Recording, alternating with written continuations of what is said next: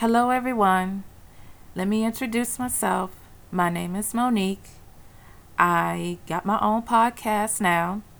I wanted to give people advice, words of wisdom about law of attraction, self-esteem, and I want to have Q&A episodes for people that have questions. Uh, I can post y'all question on my Q&A episodes, and I also wanted to interview people like LOA coaches. Uh, people have success stories about law of attraction, uh, self-esteem, and uh, about life uh, in general.